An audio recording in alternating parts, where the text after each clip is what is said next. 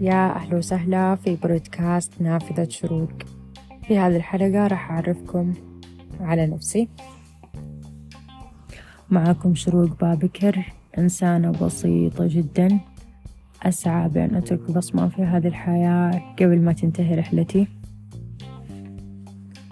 طبعا هذا مو هذه ما هي المرة الأولى ولا الثانية ولا العاشرة اللي أسجل فيها ولكن خلاص.